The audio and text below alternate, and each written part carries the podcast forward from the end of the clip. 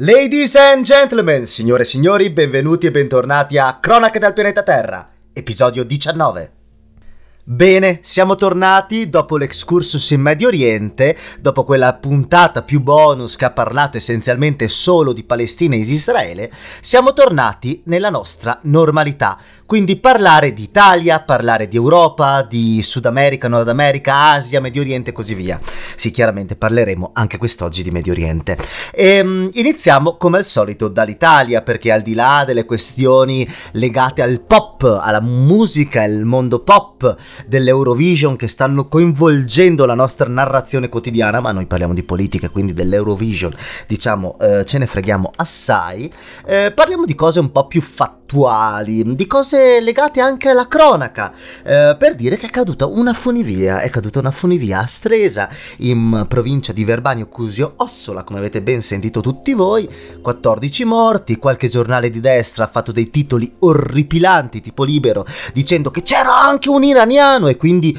qualche ritrosia dietro la morte di questo iraniano e c'erano morti anche degli ebrei, quindi potremmo fare iperritrosie. No, sono morte 14 persone perché semplicemente si è rotto un cavo. E, e tutto questo poi torna con dei discorsi molto più ampi legati al fatto che le nostre infrastrutture dal nord, dalla vetta d'Italia fino a Lampedusa fanno essenzialmente cagare perché sono vecchie, stantie, eh, hanno l'età dei, um, di Matusalemme, stavo per dire per dei nostri genitori, ma qui abbiamo dei genitori, diciamo, di età diverse, e, um, e quindi mi fa assai ridere quando i giornali per l'appunto parlano di tragedia.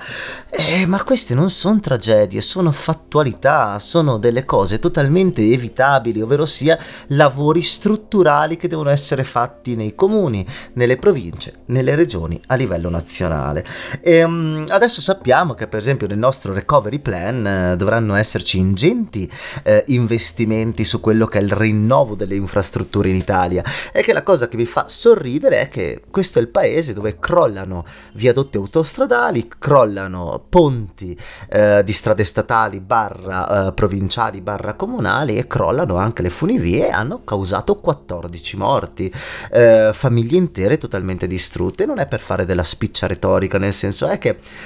ehm, questo non è il fato, non è la tragedia, no, no, questa è la fattualità, un paese vecchio che invecchia con delle infrastrutture vecchie. E, ehm, e poi siamo sempre ai soliti pianti, oh mio Dio, sono morte delle persone, quando in realtà bisognerebbe solo incazzarsi come sta facendo il, il sottoscritto. Chiaramente lo avete capito perfettamente che dal mio punto di vista è sì una tragedia, però eh, mi girano abbastanza i capasisi quando p- penso e ragiono con l'ottica del oh mio dio è una tragedia, chiudiamo il becco. E mm, no, non si può chiudere il becco, qua bisogna eh, rivendicare la necessità di far sì che questo paese faccia uno scarto verso una eh, riforma quasi mi verrebbe da dire a livello strutturale, perché oltre anche qua la retorica del siamo un paese vecchio e dobbiamo sistemare le strade per metterci al pari che l'Europa. No, siamo un paese vecchio perché la gente muore per delle infrastrutture vecchie e per una politica che certe volte è colpevole di quelle morti e di quelle infrastrutture vecchie. Sta di fatto che mm, torniamo a questioni più, diciamo, politicanti e mi ha fatto molto sorridere pensare che eh, sia Matteo Salvini sia Carola Carachete sono stati assolti.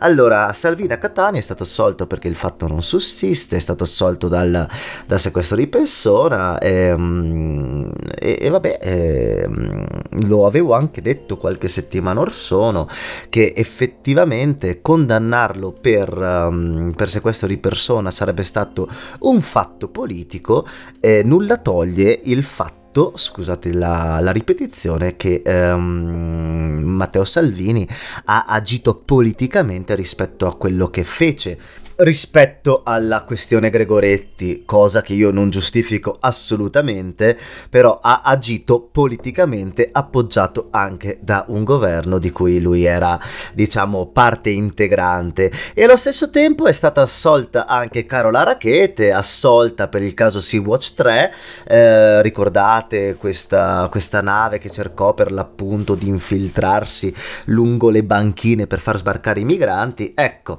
eh, colpì una, una nave della, della, Guardia di Finanza è stata assolta perché non c'è stato nessun tipo di assalto o violenza nei confronti di questa nave, non essendo quella nave una nave da guerra. E, um, il Jeep di Agrigento ha semplicemente detto che eh, la Rachete aveva il dovere di portare i migranti in un porto sicuro e quindi bene così, i due più grandi nemici dell'estate del 2019, sembra quasi una canzone da Festival Bar, ecco, i due nemici più grandi dell'estate del 2019 non sono stati condannati dalla giustizia italiana. Però parlando di giustizia, in questo caso di giustizia sociale, il segretario del Partito Democratico Enrico Letta ha fatto una proposta sul fisco una proposta al governo eh, che secondo il Partito Democratico, secondo le parole di Letta, eh, dovrebbe far passare l'aliquota dal 4 al 20% agli eredi di patrimoni sopra i 5 milioni di euro.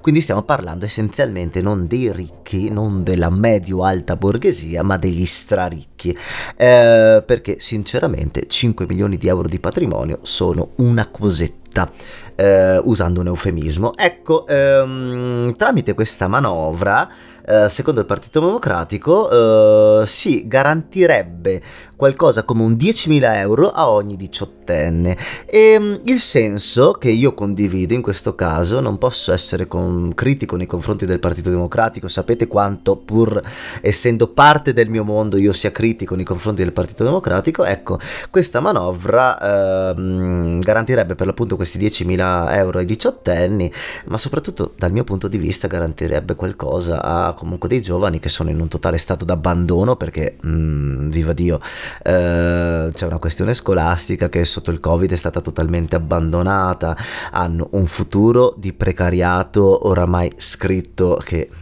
chiaramente abbiamo anche noi non più diciottenni, ecco, ehm, sono colpiti da una desocializzazione su tutte le strutture chiave della loro esistenza e soprattutto, e soprattutto, non bisogna negarlo, che saranno coloro che dovranno sorbirsi sulle spalle quello che è il, il debito pubblico legato a questa, questa tragedia economico-sociale, sanitaria e batte la pesca che, eh, che è stata il Covid. E, ehm, mh, Mm, due dati, due dati, due dati che sono andato a leggermi, li hanno ripostati anche vari politici, però sono andato a leggermi anch'io giustamente per non fare il solito copia e incolla. Ecco, eh, secondo dati Ox del 2018 che sono i più recenti, ehm, i principali paesi d'Europa hanno una, un guadagno, diciamo, diretto detto dalle imposte sulle successioni che sono veramente sproporzionati barra giusti rispetto a quelli dell'Italia. Allora, la Francia guadagna con queste tasse di successione in generale qualcosa come 14,3 miliardi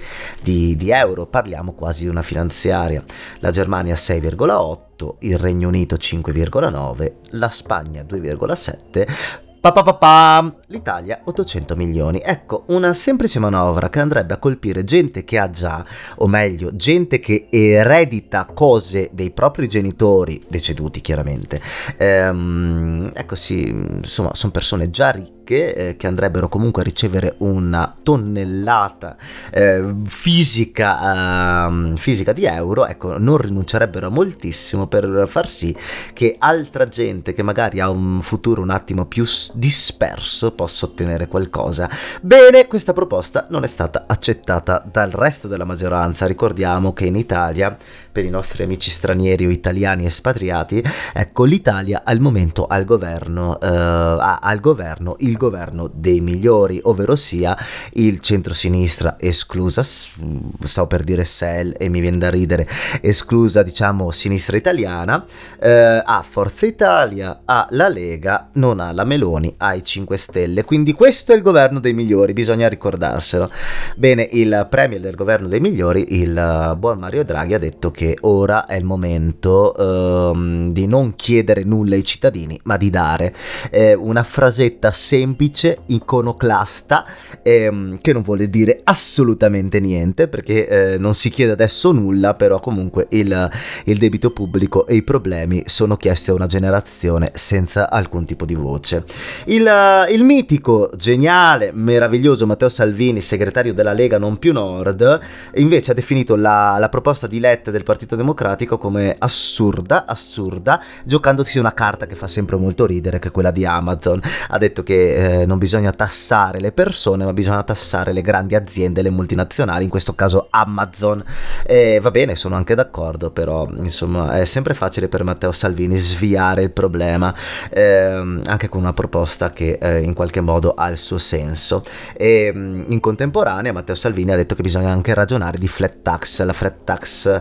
eh, tanto per ricordarcelo, è quella tassa piatta che eh, vorrebbe tassare, secondo Matteo Salvini o la Lega, tutti, tutti, tutti, uh, indifferentemente dal ruolo, posizione e quant'altro, tutti al 15%. Eh, tutti quanti sappiamo, soprattutto per le partite IVA all'ascolto, che l'Italia è abbastanza schifosa per la pressione fiscale, però insomma 15% medio tassato per tutti quanti, eh, diciamo che non è particolarmente legato a quello che la giustizia sociale insita nei nostri gangli e nervi vitali. Ehm, il, buon, il, buon, Salvini però sta cavalcando tra l'altro un'altra ondata che è quella eh, della, della, riforma che il governo vuole fare sugli appalti pubblici. Eh, fondamentalmente la Lega vuole azzerare ogni tipo d'appalto al momento per ristrutturare il paese, vuole dare più potere e delega ai sindaci e il governo è lì lì per fare una cosa simile, ovvero sia dice che eh, non ci sarà nessun tipo di gara d'appalto um, per progetti di 139 mila euro al milione di euro, eh, essenzialmente vuole liberalizzare, vuole dare più libertà decisionale ai eh, poteri locali, ehm, ha reintrodotto tutto il, eh, il massimo ribasso, ovvero sia eh, aziende concorrenti vanno per prendersi un lavoro, quella che lo piglia è quella che chiede meno soldi, che è una follia perché eh, voglio dire qual è la uh, tutela rispetto al patrimonio pubblico sul, sul, ribasso minimo, perché può arrivare uno stronzo, passatemi in termine qualsiasi, che punta al ribasso minimo, magari qualche invischiata uh, politica a caso e si prende il lavoro e il lavoro viene fatto male, per non dire di merda. E sta di fatto che Salvini vuole cavalcare sta cosa e il governo Draghi sembra voler, voler dare ragione e mh, mm, rispetto a questa cosa si sono risvegliati i sindacati, infatti il segretario della CGL, Landini, ha detto che i sindacati principali, CGL, Cisle e Will, sono pronti, pronti, pronti e carichi per fare uno sciopero generale. Vediamo se le minacce porteranno a qualcosa. Tornando al discorso uh, di Letta, uh, Forza Italia Italia che ogni tanto si risveglia eh, tramite le, parlo- le, parole scusate, di, di, Maria Elena Bernini e eh, di Occhiuto ha detto che eh, no, no, no, è proprio un no tassativo che è ora di abbassare le tasse. Quindi la destra è molto, eh, molto unita su quello che è l'abbassamento delle tasse e um, il centro-sinistra questa volta cerca di fare una manovra che possa definirsi in qualche modo di sinistra, ovvero sia una manovra equa che ridistribuisca in qualche modo il uh, Dan Arrow, uh, come il nome di... vabbè questa è brutta però, Dan Arrow, ok, il denaro, uh, era un cantante anni 80 che si chiamava Dan Arrow per ricordare il denaro, il denaro, vabbè questa era molto creepy. Comunque, tornando a noi, ehm, una volta Cristo Santo che il centro-sinistra vuole fare un, una manovra che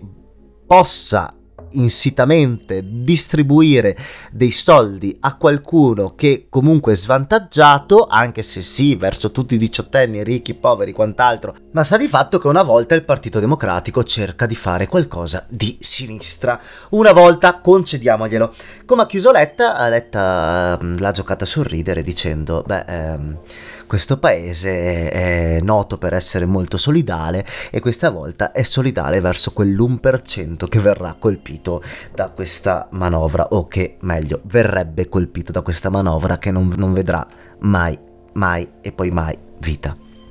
Ma basta concentrarci sulla questione italiana. Allacciate le cinture e partiamo verso l'estero. Bielorussia, Israele, Palestina, Cile, Spagna e torniamo anche in Birmania, perché ormai della Birmania non frega più niente a nessuno. Fum! Avete mai preso un volo aereo? Beh, io sì, spesso. Um, talvolta mi è capitato per l'appunto qui in Europa di prendere voli di Ryanair, di EasyJet e così via. E um, al di là delle boh, sensazioni strane, l'aereo un po' scomodo, um, improbabili gratta e vinci d'alta quota, ecco, non mi è mai capitato, o meglio, non mi è mai venuto in mente di uh, poter uh, vivere un'esperienza di sequestro barra dirottamento in un volo. Ecco, i passeggeri di un volo Ryanair Atene, Grecia, Vilnius, eh, Lituania eh, semplicemente eh, hanno subito un dirottamento. Ehm, cosa è successo? L'avete più o meno sentita tutti quanti, però vorrei raccontarvi la storia per poi parlare delle reazioni politiche. Ecco, in questo volo eh, intereuropeo eh, è partita, almeno questa era la storia all'inizio, una finta minaccia bomba e l'aereo è atterrato a Minsk, la capitale della Bielorussia o della Russia bianca, come piaceva un tempo. E um, cosa è successo in realtà? Quando l'aereo è arrivato e atterrato, hanno controllato i passaporti a tutti quanti i passeggeri e magicamente magicamente hanno arrestato Roman Protasevich, eh, un direttore di un canale televisivo chiamato Next, eh, bielorusso che però, però, però aveva la sfortuna di essere un oppositore politico al presidente bielorusso Lukashenko. Che strano, che cosa strana. Eh, la verità qual è? Semplicemente c'erano degli agenti dei servizi segreti bielorussi, eh, i servizi bielorussi si chiamano ancora KGB, eh, un nome d'antan, ehm, che erano in aereo, a un certo punto hanno fatto un attimo di colluttazione in volo e um, hanno essenzialmente deciso uh, di uh, portare l'aereo a Minsk, farlo atterrare, dirottarlo facendo accompagnare tra l'altro l'aereo di linea della Ryanair da un MiG-29, da un, um, da un, da un caccia uh, bielorusso di origine chiaramente sovietica e, e, niente, semplicemente hanno fatto atterrare l'aereo e hanno arrestato il buon Roman Protasevich. E, um, è un caso senza paralleli, nel senso che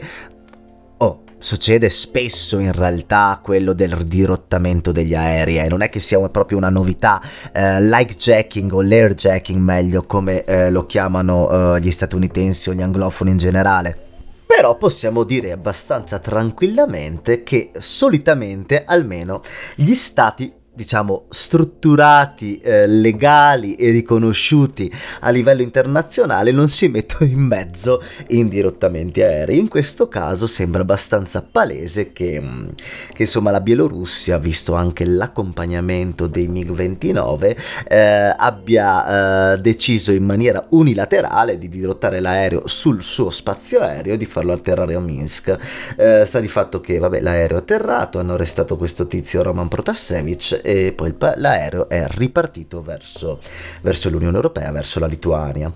Chiaramente c'è stata una condanna unanime da parte di, dell'Europa. Eh, Morawiecki, che è il premier polacco, che è vicino sia a Bielorussia Lituania, confina con entrambe, ha definito questa mossa come terrorismo di Stato. Eh, la eh, leader dell'opposizione in esilio, la Tikhanovskaya, leader dell'opposizione bielorussa, chiaramente ha detto che mh, mm, adesso ehm, Protasiewicz è a rischio pena di morte, che bisogna esercitare delle sanzioni economiche nei confronti di Minsk. Soprattutto ha sottolineato come sia necessario che eh, l'agenzia eh, ONU per l'aviazione civile, la ICAO, eh, dia il via delle indagini perché è totalmente folle che uno Stato possa permettersi di dirottare un, uh, un volo di, di, linea. Chiaramente vi sono delle violazioni su quello che sono le regole e il diritto internazionale in ambito, in ambito di aviazione civile. L'Unione Europea ha detto che le sanzioni sono possibili, Giuseppe Borrelli, il nostro alto commissario,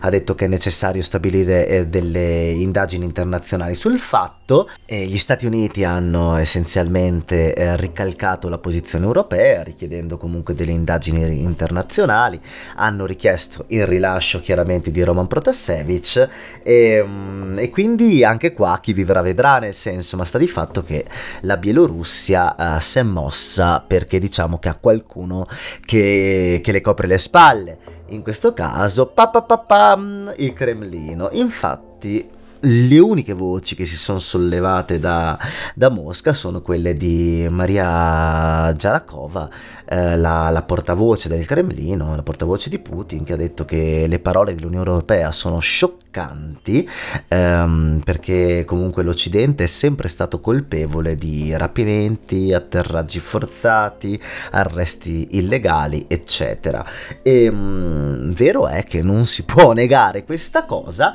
eh, ma sta di fatto che non è che eh, voglio dire se eh, qualcuno ha compiuto qualcosa nel passato allora si è giustificati portati in qualche modo a reiterare una certa azione, ma soprattutto siamo nel 2021 e ehm, diciamo che dirottare un, un volo di linea almeno nel continente europeo possiamo dire che è al limite della follia. Eh, ho la sensazione che non succederà come al solito assolutamente nulla, eh, ma è qualche sanzioncina la Bielorussia gliela diamo, tanto gliene avevano già date l'anno scorso per, per le proteste eh, che vi sono state state pro-democrazia anti-Lukashenko, magari saranno ripetute queste sanzioni nei confronti dell'unica vera e almeno aperta eh, dittatura eh, europea, perché le altre presenti diciamo che sono democrature tipo quella turca e quella russa, però questa è una vera e propria dittatura. Chiaramente Lukashenko eh, rivendica il suo ruolo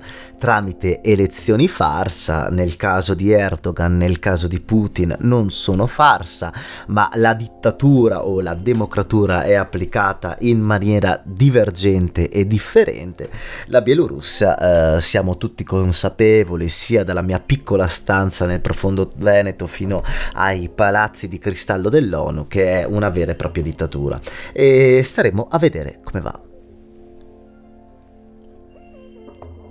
E ora, e ora, e ora parliamo di Israele e Palestina. Vi ho occupato quasi un'ora e mezza la, la settimana scorsa sulla questione israelo-palestinese, spero abbiate apprezzato, io posso dirlo, mi sono gasato un sacco a fare quella puntata, mi è piaciuta tantissimo, era piena di cose interessantissime dal mio punto di vista, ehm, però chiaramente la situazione non si è risolta, o meglio si è risolta in questa settimana. Eh, si è risolta, intanto diciamo che questi 11 giorni di guerra hanno provocato 12 morti tra uh, gli israeliani e 500 feriti, mentre eh, dall'altra parte, nella parte diciamo palestinese slash Gaza, Gaza ha ucciso 228 civili, eh, 200 miliziani di Hamas e 1600 eh, feriti. Eh, and counting mi verrebbe da dire, ehm, citando per l'appunto eh, parole anglosassoni. Eh, sta di fatto che prima di una, un cessate il fuoco reciproco eh, datato 20 maggio scorso, eh, vari paesi hanno cercato in qualche modo di eh, porsi e costringere le due parti a a fermare questa strage di innocenti eh, insensata. Eh, la Francia ha fatto una dichiarazione ufficiale all'ONU eh, per chiedere il cessate il fuoco, ha dato il via a una trilaterale con Egitto e Giordania, che sono due paesi che comunque confinano con Israele e, mm, e paradossalmente anche con lo Stato di Palestina, e, mm, due paesi alleati ehm, di della Palestina e che riconoscono al contempo Israele. Sta di fatto che ehm, Netanyahu ha continuato a bombardare, i razzi sono continuati a partire da Hamas e, ehm, e, anche gli Stati Uniti hanno cercato in qualche modo di far sì che ci fosse una de-escalation. Eh, Biden ha ritenuto la cosa necessaria, Blinken ha parlato con il ministro della difesa Gabi Ashkenazi, ministro della difesa chiaramente israeliano, chiedendo uno stop alle violenze e, um, il cessate il fuoco è arrivato il, il 20 maggio e um, cessate il fuoco reciproco che ha visto chiaramente le due posizioni molto in contrasto perché Hamas tramite le parole di Khalil al-Ayya che è il numero due di Hamas ha detto che questa è una vittoria fondamentale di Hamas nei confronti di Israele. l'Iran ha detto che Israele dando manforte ad Hamas oramai è uno stato completamente impotente cosa totalmente falsa chiaramente almeno per quanto riguarda il livello militare e infatti il premier, il premier israeliano Benjamin Netanyahu ha detto che eh, hanno provocato i bombardamenti israeliani un danno irreversibile nei confronti di Hamas e che questi 11 giorni di guerra eh, hanno ridimensionato quello che è questa organizzazione terroristica agli occhi, agli occhi di Israele. Ehm, in tutto ciò, oltre a morti e feriti, ci sono ben 50.000 sfollati, ma ormai eh, i numeri diciamo di quello che è quel conflitto sono totalmente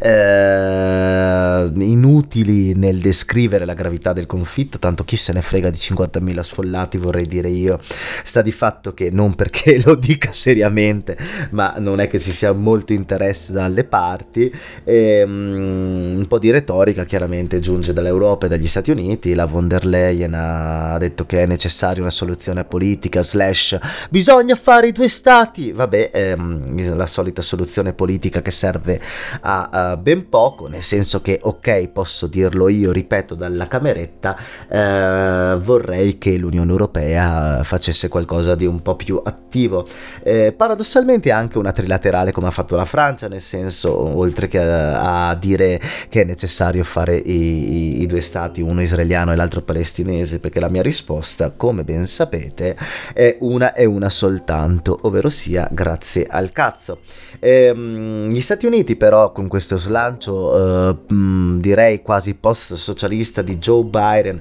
che sta fondamentalmente impazzendo, ha detto che bisogna ricostruire Gaza e, ehm, e, lo sta dicendo Israele che è uno dei principali alleati degli Stati Uniti su scala globale e, ehm, però dopo è tornato il vecchio Joe Biden e ha detto che i due stati sono l'unica soluzione. Eh, perché io sono critico verso questa uh, due stati unica soluzione? Ehm, che sarebbe anche la roba più sensata forse però era la roba più sensata vent'anni fa. Eh, forse è il caso di proporre qualcosa di diverso? Eh, che non siano i due stati come vorremmo noi tanto di sinistra sinistra, ma che non fosse anche l'uno stato solo governato dagli israeliani slash ebrei con gli arabi, maggioranza della popolazione che non contano un cazzo. Ecco, eh, forse avremmo bisogno di un po' di politica nella politica. E, um, sta di fatto che eh, se mi state chiedendo soluzioni, io non le ho chiaramente, come avete capito la volta scorsa, soluzioni io non ne vedo e eh, potrei vederle solo se mi pagassero per farlo.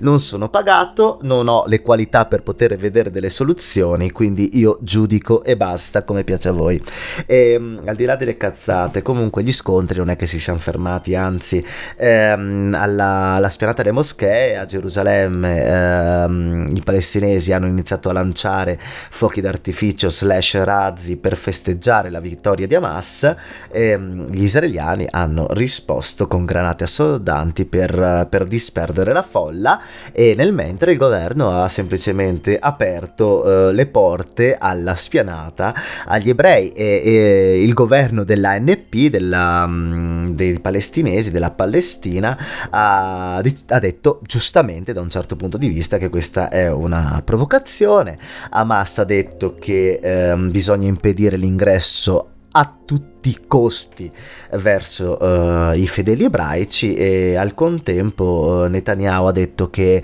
uh, sì c'è stata una tregua, sì non bombarderanno più Am- Gaza slash Hamas per un attimo, per un po', ma questo non vuol dire che questa tregua um, delegittimi in qualche modo Israele dall'intervenire nel contesto di Gerusalemme, quindi fondamentalmente c'è una tregua di sangue dove si sputano veleno l'uno contro l'altro.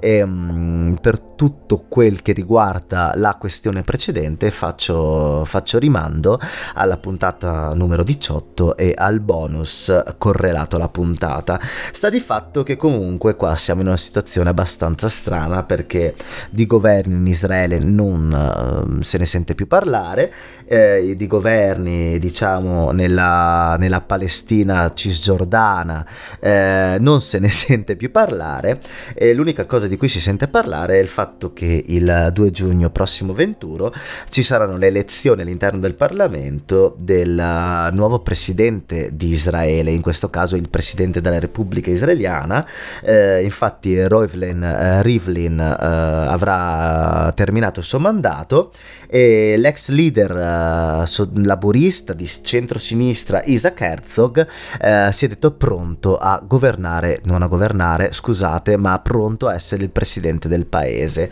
E da un lato non accadrà mai perché come sapete lo Knesset, il Parlamento israeliano, è controllato essenzialmente dalla destra, non dal centrodestra, ma proprio dalla destra, e mm, quindi è difficile che votino un laborista come rappresentante del popolo e della, del popolo israeliano, stavo per dire della nazione ebraica, ma sarei sembrato un po' osè, del popolo israeliano, eh, però ehm, chiaramente da par mia sapete come la penso, se ci fosse comunque un esponente più moderato ehm, che possa in qualche modo puntellare il Likud e la destra israeliana sarebbe molto molto divertente, eh, però ho la sensazione che questo non accadrà.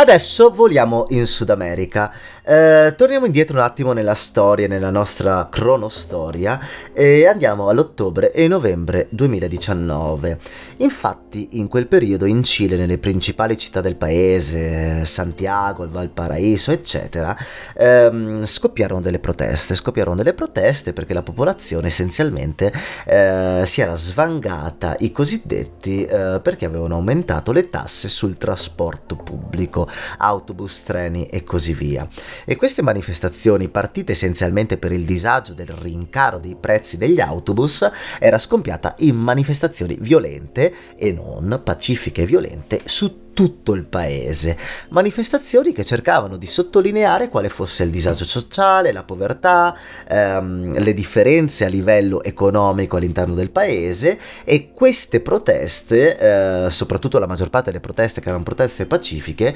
chiedevano una riforma dello Stato, una nuova Costituzione ehm, che abbandonasse la Costituzione degli anni Ottanta voluta dal dittatore eh, Pinochet, eh, che era una Costituzione fedele agli Stati Uniti, ultraliberale, che aveva ucciso quel poco che era rimasto, diciamo, del welfare state cileno, eh, quel poco che era rimasto ancora dalle riforme di Allende e anche eh, precedenti ad Allende. Eh, sta di fatto che ehm, queste proteste hanno portato a un, uh, a un referendum nel 2020 per uh, creare un'assemblea costituente che ristrutturasse la, la Costituzione Costituzione, quindi le regole fondamentali del gioco per il paese cileno e um, questa, questo referendum vide un 78% di sì e infatti il 15 e 16 di maggio c'è stato il voto per questa assemblea costituente, eh, un'assemblea costituente formata da 155 seggi, di cui 17 seggi, cosa epocale quasi per il Cile, sono andati, eh, seggi specifici in questo caso, sono andati a, a minoranze minoranze indigene e mh, mm, questi 155 parlamentari cercheranno per l'appunto di ristrutturare la Costituzione cilena portando da una Costituzione cilena ultraliberale e, mh, mm, e di destra, si può dire in maniera molto tranquilla, di destra liberale, a una Costituzione che cerchi di rappresentare al massimo quelle che sono le differenze, le divergenze, l'eterogeneità uh, della popolazione cilena. E queste elezioni hanno visto come primo partito una coalizione di centrodestra, una coalizione uh, chiamata Vamos Cile, che sono conservatori classici con dentro nazionalisti, liberali di destra, conservatori, quindi un mondo che è comunque presente giustamente in, in Cile, che hanno ottenuto il 70, 72 seggi su 155, il 39,02% dei voti poi al secondo posto vi è stata un'altra coalizione, una coalizione di centrosinistra, di socialdemocratici, la lista della Pruebo, eh, che hanno ottenuto 52 seggi su 155, quindi un 35-36% su scala nazionale. E, ehm, terza lista è la Pueblo Dignidad, una lista di sinistra, verde, di democrazia diretta, fate conto in, anche di verdi, un incrocio fra, per farla all'italiana, fra verdi, eh, um, Sinistra Italiana e Movimento 5 Stelle che hanno ottenuto 24 seggi su 155, il 15,31%. E fanalini di coda sono il Partito Ecologista, eh, un seggio su 155 e il Partito Umanista, un populismo di sinistra, allo, che hanno ottenuto 5 seggi su eh, 155. E vabbè, ci sarebbe anche un indipendente che eh, vola via. E, ehm, mh, cos'è da dire su queste elezioni? Che vedremo innanzitutto innanzitutto che Costituzione tireranno fuori. Ecco, vi è una, da sottolineare una sostanziale parità di genere tra gli eletti, perché per l'appunto come regola eh, per questa elezione era quella di garantire la parità di genere, il primo caso eh, a livello globale per elezioni nazionali nelle quali è garantita la parità eh, di genere e questa cosa entrerà anche nella nuova Costituzione. È eh, importante sottolineare che eh, vi sono, e parliamo di Sud America, quindi è fondamentale sottolinearlo, vi sono sette esponenti della comunità LGBT tra gli eletti eletti, a, tra gli eletti alla Costituente e, ehm, e, quindi sarà molto interessante per l'appunto capire come nei prossimi mesi questa Costituente cercherà di ristrutturare le regole del gioco per quel che riguarda il, il paese andino. Eh, poi in realtà il Cile andrà a elezioni, elezioni nazionali classiche, canoniche nel 2021, ma tutto ciò con una nuova Costituzione. E, ehm, e vedremo per l'appunto quale sarà l'equilibrio fra questo centrodestra uh, maggioritario ma relativo, e un uh, mare magnum di centrosinistra, sinistra, verdi, ecologisti e um, indigeni che cercheranno, uh, dal mio punto di vista, per quando non si è esperto di questioni sudamericane, cercheranno di spostare l'asticella verso un, uh, un più performante, diciamo, sistema di equità sociale, o almeno è quello che si augura il sottoscritto e speriamo che gli amici cileni ci facciano il favore di, di migliorare il mondo, di renderlo più rappresentativo per quel che riguarda minoranze di ogni genere, ordine e grado. Considerando poi il fatto non secondario che in Cile, eh, come in vari paesi del Sud America, degli indigeni non è mai fregato niente a nessuno. Beh, eh, vogliamo un secondo in Spagna. Allora, settimana scorsa alcuni di voi avranno sicuramente visto immagini provenienti dalla Spagna eh, di gente che cerca di ehm, oltrepassare recinzioni, gente in acqua, persone salvate, l'arrivo della polizia, eh, respingimenti e cose di questo genere. Cosa è successo concretamente? Cerchiamo la solita narrazione con un po' d'analisi. Fondamentalmente, eh, quasi un 10.000 persone tra Ceuta e Melilla, che sono due piccole città ehm, spagnoli in territorio marocchino sulla, sulla, costa del Mediterraneo, due enclavi, ecco, in queste città eh, una decina, 10.000 persone hanno cercato di entrare in territorio spagnolo, eh, uomini, donne, famiglie, minori e così via, che sono stati respinti con la forza eh, da parte del governo di Madrid, da parte della polizia. Ehm, che è successo? Semplicemente il Marocco che dovrebbe controllare la, la sua frontiera frontiera in uscita, quindi la frontiera che va fra Marocco e Spagna, ha deciso di non controllarla. E perché? Perché adesso ve lo spiego chiaramente. E, um, in tutto ciò Madrid ha, chiamato, ha richiamato l'ambasciatore marocchino uh, Karima Beniaici e, um, e, ha criticato la scelta del Marocco di non uh, controllare quelli che sono i confini uh, in uscita marocchini ed in entrata spagnoli. Eh, ma perché è successo tutto ciò? E bisogna tornare a una questione eh, degli anni 70. Eh, ehm, avrete sicuramente vista nelle mappe geografiche che sotto il Marocco vi è una terra strana, sempre segnata con le sbarrette, chiamato Sahara occidentale. E nessuno, sinceramente, se ne frega tanto di quella terra perché dite vabbè che cazzo vuoi che ci sia deserto? Ed effettivamente c'è deserto, eh, però c'è anche una, un'organizzazione eh, militare chiamata Fronte Polisano che eh, cerca di controllare questo Sahara occidentale, lo rivendica eh, brutalmente eh, lo vuole come Repubblica Democratica Araba dei Shawawi ehm, e questo fronte polisano eh, è essenzialmente eh, nato eh, nel 1975 quando la Spagna decise di abbandonare completamente ehm, la sua colonia in Africa col crollo diciamo del franchismo. E, ehm, questo fronte polisano che vuole per l'appunto la, l'indipendenza e l'autodeterminazione eh, del Sahara occidentale come Repubblica Democratica Araba dei Sharawi, ehm, ha iniziato a fare guerriglia contro il Marocco. Eh, perché contro il Marocco? Beh, perché il Marocco ci confina eh, nella parte settentrionale e poi perché il Regno di Marocco lo rivendica come proprio territorio. Ma cosa c'è in questo territorio oltre a deserto, sabbia e Fennec? Fennec sono delle volpi del deserto e non sto parlando di Erwin Rommel, sto parlando di proprio volpi del deserto meravigliose, cercatele su Google. Però al di là delle stronzate, ehm, cosa c'è di interesse eh, in queste zone? Beh, eh, per il fronte polisano chiaramente vi è la popolazione dei Sawari di cui loro fanno parte, mentre per il Marocco, eh, bene, eh, questa terra è colma di minerali e soprattutto è in continuità con un mare pescoso come quello marocchino nell'Atlantico. E, ehm, e quindi tutta questa situazione qui, diciamo, di tensioni fra Sawari e eh, Marocco perdura dal 75, eh, ma sta di fatto che è tornata alle cronache in questi giorni perché perché il leader del fronte polisano, tale Brahim Ghali, eh, 74enne, è volato in Spagna eh, con un passaporto falso algerino eh, per curarsi dal Covid. Ehm, passaporto falso algerino perché? Perché l'Algeria, diciamo che ha un vicinato un po' sui generis con il Marocco, non vanno d'accordo e diciamo che appoggia indirettamente le rivendicazioni di, del fronte polisano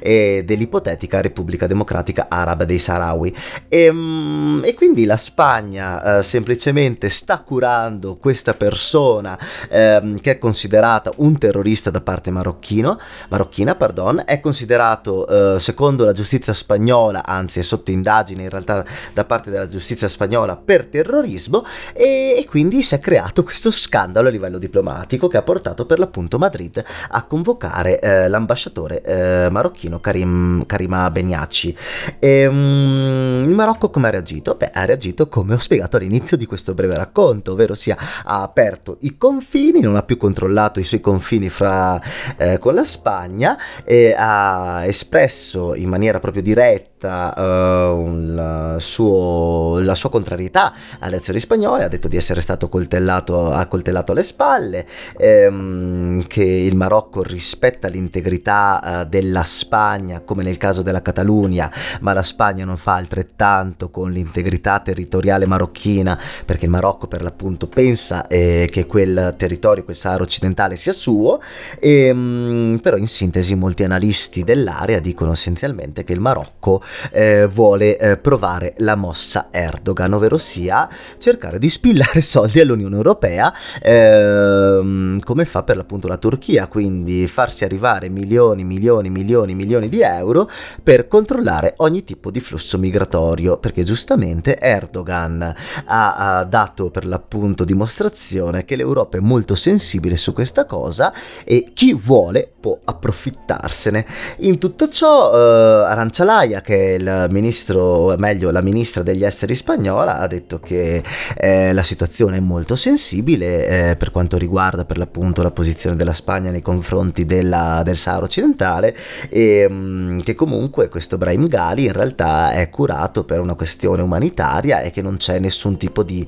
tutela delle rivendicazioni del fronte eh, polisano da parte spagnola. Eh, la situazione è questa, eh, vedremo come si svilupperà, come al solito, eh, sta di fatto che fa molto ridere pensare, ridere per non piangere, chiaramente pensare che ehm, l'Europa in genere in questo caso sia in qualche modo vessata eh, per una questione migratoria eh, tramite per l'appunto i soldi che i paesi ai nostri nostri confini pretendono per risolvere la questione migratoria, e, um, che non può essere risolta chiaramente bloccando confini. Bisogna, dal mio punto di vista, avere delle politiche uh, leggermente più ampie e chiaramente non sono politiche attuabili nel giro di uno o due giorni, però abbastanza, fa abbastanza specie pensare che un governo, anche comunque attento, che dovrebbe essere attento per storia ai diritti umani, schieri la polizia ai confini per Ehm,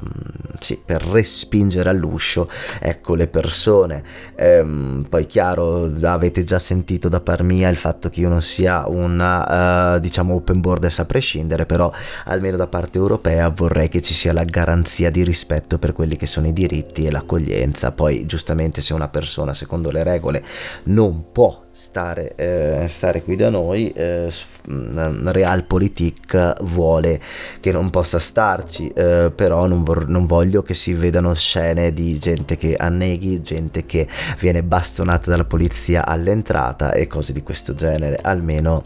almeno possiamo, eh, dovremmo rivendicare il nostro senso dell'umanità che non deve essere, eh, diciamo, disperso, eh, disperso in acqua come il, um, ai noi i cadaveri di tanta gente che cerca semplicemente semplicemente di avere una vita migliore.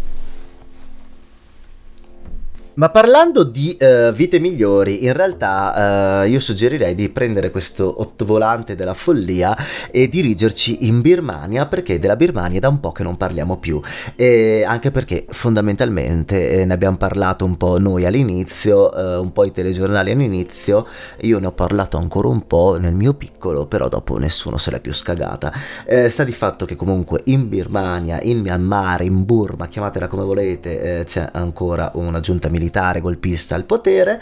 e soprattutto nelle piccole realtà locali vi sono delle forze di resistenza che continuano a perdurare ehm, rispetto per l'appunto al governo dei militari. E ehm, questa volta andiamo nello stato di Chin, che è un piccolo stato nel nord-ovest della Birmania, in cui si è formata la Chinland Defense Force che sta combattendo una sorta di guerra civile contro, contro l'esercito. E, ehm, in realtà le azioni principali di questa Chinle Defense Force avvengono a Mindat, che è la principale città dello stato di Chin, questo stato interno per l'appunto la Birmania, che è uno stato multietnico, ehm, che sta cercando per l'appunto in tutti i modi di, di resistere a questa giunta militare. Il governo come sta reagendo? Bene, ha isolato Mindat, ha imposto la legge marziale e la gente ehm, sta cercando in tutti i modi di difendersi con armi bianche, eh, piccoli diciamo oggetti dinamitardi e armi essenzialmente non all'avanguardia. E, ehm, infatti il governo sta definendo queste persone, non più di migliaia, eh, non più di un migliaio, pardon, eh, come terroristi e, mm, e com'è la reazione a livello internazionale? La Cina ormai ormai non si esprime più perché tanto ha appoggiato direttamente il governo e, e niente, le ambasciate americane e statunitensi in loco hanno detto che il governo eh, birmano sta mh, mm, comunque utilizzando le armi nei confronti dei civili e gli Stati Uniti stanno applicando, o meglio continuando ad applicare quello che è la, la modalità politica delle sanzioni, ovvero sia eh, stanno creando delle sanzioni ad hoc ad persona Sonam. Eh, all'ultimo giro vi sono state 16, 16, individui sanzionati, tra cui 7 ministri della giunta militare. E, um, per chiudere, per chiudere il capitolo Birmania, um, non ne sappiamo più molto per l'appunto perché la, um, diciamo che l'attenzione mediatica generale sia un po' spenta, ma sta di fatto che dal primo febbraio di quest'anno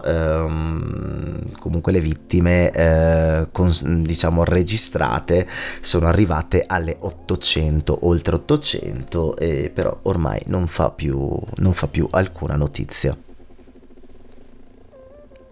Signore e signori, ladies and gentlemen, siamo giunti al termine, eh, puntata che eh, ha cercato di toccare varie aree del nostro globo. E, mh, vi chiedo scusa per il ritardo, ma in realtà l'idea, per questioni anche di vita eh, personale, eh, l'idea è quella di spostare la pubblicazione delle puntate verso il venerdì, così eh, detto proprio in maniera franca, da garantire il weekend al sottoscritto che ha delle passioni abbastanza particolari particolari, ovvero sia quelle di sparire il weekend. E, um, quindi vi chiedo scusa per il ritardo, eh, cercherò di essere più puntuale nelle prossime uscite, ma um, ascolterete questa puntata da mercoledì 26 in avanti, quindi prossima puntata la darei per giovedì della prossima settimana che è giovedì 3 e um, come al solito la musica qui sotto è di Digi eh, dalla Gasperina, Luca Digi dalla Gasperina at Digi Gigi